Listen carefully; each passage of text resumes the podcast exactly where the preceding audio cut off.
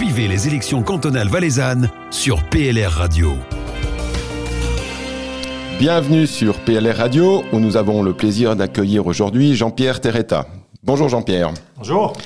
Vous êtes au Grand Conseil depuis 2017 et vous avez notamment aussi un long historique euh, politique au Conseil général de Martigny. Et nous allons aborder aujourd'hui avec vous la thématique de la formation. Alors ma première question, pourquoi avoir choisi ce thème? Ce thème, disons, m'a intéressé depuis le plus jeune âge et j'ai eu la chance, dans ma carrière bancaire dans une grande banque de la place de Martigny, d'avoir en plus de mes responsabilités attribuées, la responsabilité de la formation des apprentis. À ce moment-là, cette grande banque avait neuf apprentis, parfois 10 quand un redoublait. Et j'avais la chance, effectivement, d'être le responsable par rapport à l'entreprise et par rapport à l'état du Valais. Qui est important de dire, c'est 9 ou 10 apprentis, par les temps qui courent, ça fait rêver. À ce moment-là, rien n'était centralisé et tout était localisé dans la succursale de cette grande banque de la place de Martigny. Donc pour vous, la formation d'apprenti, vous avez donc vous connaissez très bien, c'est extrêmement important pour vous alors.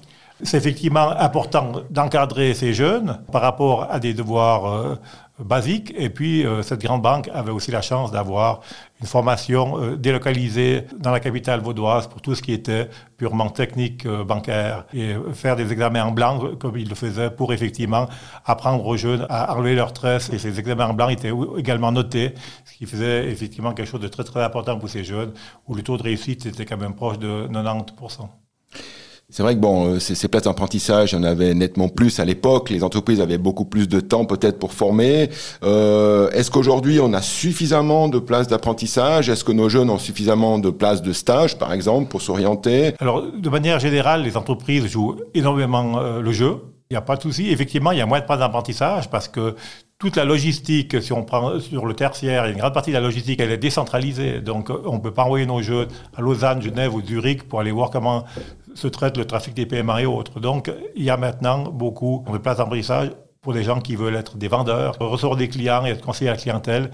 Et effectivement, ceux qui veulent aller dans la logistique, ça peut être euh, plus tard qui, vont décider, mais ils vont devoir euh, aller dans des grands centres, Genève, Zurich et même parfois même le Tessin. On parle de, métiers bancaires, il y a aussi tous les autres métiers. Est-ce qu'au niveau de, des apprentissages, est-ce qu'on en fait assez aujourd'hui en Valais? Est-ce que l'État du Valais en fait, en fait assez aussi pour favoriser ce mode de formation?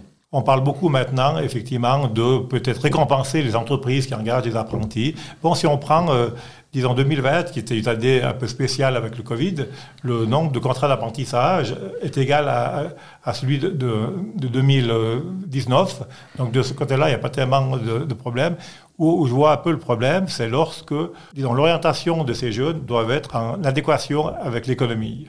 Ça veut dire qu'il y a des métiers qui, disparaissent ou qui vont disparaître et d'autres qui viennent. Donc il ne faut vraiment pas manquer le coche et pas rester sur le quai en, ayant manqué, euh, disons, le train. Au niveau de la santé, il y a un effort à faire de l'hôpital du Valais et de l'hôpital Rivière-Chablais. Ils ont de la peine à ouvrir des places de stage. Les jeunes veulent voir le métier, veulent le pratiquer un peu avant de choisir. Et là, il manque quand même des places de stage. Cette filière euh, santé a un manque crucial de personnel depuis la base, depuis en bas jusqu'en haut, il manque des places. Et là, si on veut orienter les jeunes, il faut absolument avoir des places de stage. Il faut aussi qu'après les places de stage, il y ait des places d'apprentissage qui sont ouvertes.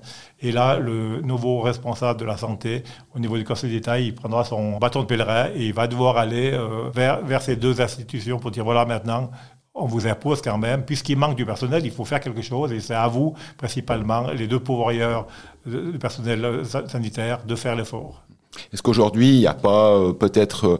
Euh, il y a l'apprentissage, mais il y a aussi les études. Les jeunes ont plutôt tendance à s'orienter sur, le, sur, le, sur les études plutôt que sur l'apprentissage, un apprentissage qui est peut-être moins valorisé que ce qu'il était avant. comment on peut faire avec cette problématique? Il y a quelques années, cela se décidait relativement tôt pour les jeunes, voire très tôt. Ce sont les notes qui déterminaient je fais un apprentissage ou je fais des études. Maintenant, ce processus est encore le même, mais celui qui fait un apprentissage avec toutes les passerelles qui existent peut, avec de la volonté et avec une formation continue, avoir une qualité pratiquement comparable à celui qui a fait des études. Un jeune qui veut faire maçon, après il peut faire euh, surveillant de chantier, il peut faire chef de chantier, et il peut même faire, un brevet pour ouvrir une entreprise. Donc, donc il y a dans certains domaines, il y a vraiment beaucoup de choses, mais on doit encore augmenter ce nombre de passerelles pour qu'effectivement les jeunes puissent avoir euh, une opportunité et, un espoir de faire quelque chose de très très bien, même avec euh, l'apprentissage. Celui qui fait des études, effectivement, il aura un grand bagage. Dans les premières années, celui qui a fait l'apprentissage, il aura un peu d'avance sur lui, parce que l'apprentissage dual est, très important, mais il est perfectible. Donc vous parlez justement euh, passerelle, euh, place d'apprentissage, formation continue. On avait à l'époque, vous l'avez dit, euh, un choix de métier assez tôt. Est-ce qu'aujourd'hui, par exemple, à 30 ans, je pourrais me réorienter dans d'autres formations, dans d'autres métiers, notamment grâce à la formation continue ou des choses comme ça? Alors, la formation continue, disons des adultes, hein, il faut dire que durant cette dernière législature, la loi a été acceptée par le Grand Conseil facilite et, donne l'opportunité aux gens à, tout âge de faire une formation continue qui permet une réinsertion professionnelle ou même une mobilité professionnelle. Et, là, c'est très important d'avoir cette formation continue pour éviter que les plus de 50 ans se trouvent tout à coup au chômage parce qu'ils sont restés dans leur créneau sans avoir fait cette formation continue et une mise à jour, disons, continue de, disons, des nouveautés dans chaque métier. Euh, vous qui êtes dans la classe senior, puisque vous êtes à la retraite, est-ce que maintenant euh, on a des seniors de plus en plus alertes, qui, ont du temps à disposition? Est-ce que, que ça serait imaginable peut-être d'avoir des seniors qui soient, euh, dans la formation peut-être d'apprentis ou formation continue? Alors, un retraité de 65 ans, il a encore beaucoup, beaucoup de choses à donner dans toutes sortes de, domaines, y compris dans la formation. Et l'accompagnement des jeunes qui sont en situation de, difficulté pour donner des cours d'appui, pour effectivement faire une mise à jour avec ces jeunes. C'est important pour les deux parties parce qu'il y a des discussions en génération. C'est bénéfique, disons, pour tout le monde. On, parle des fois de proches aidants.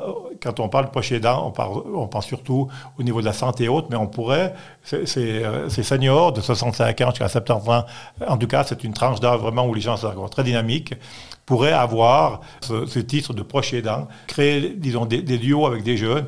Et là, je dirais spécialement des jeunes qui sont en difficulté euh, pour des cours d'appui et des mises à niveau.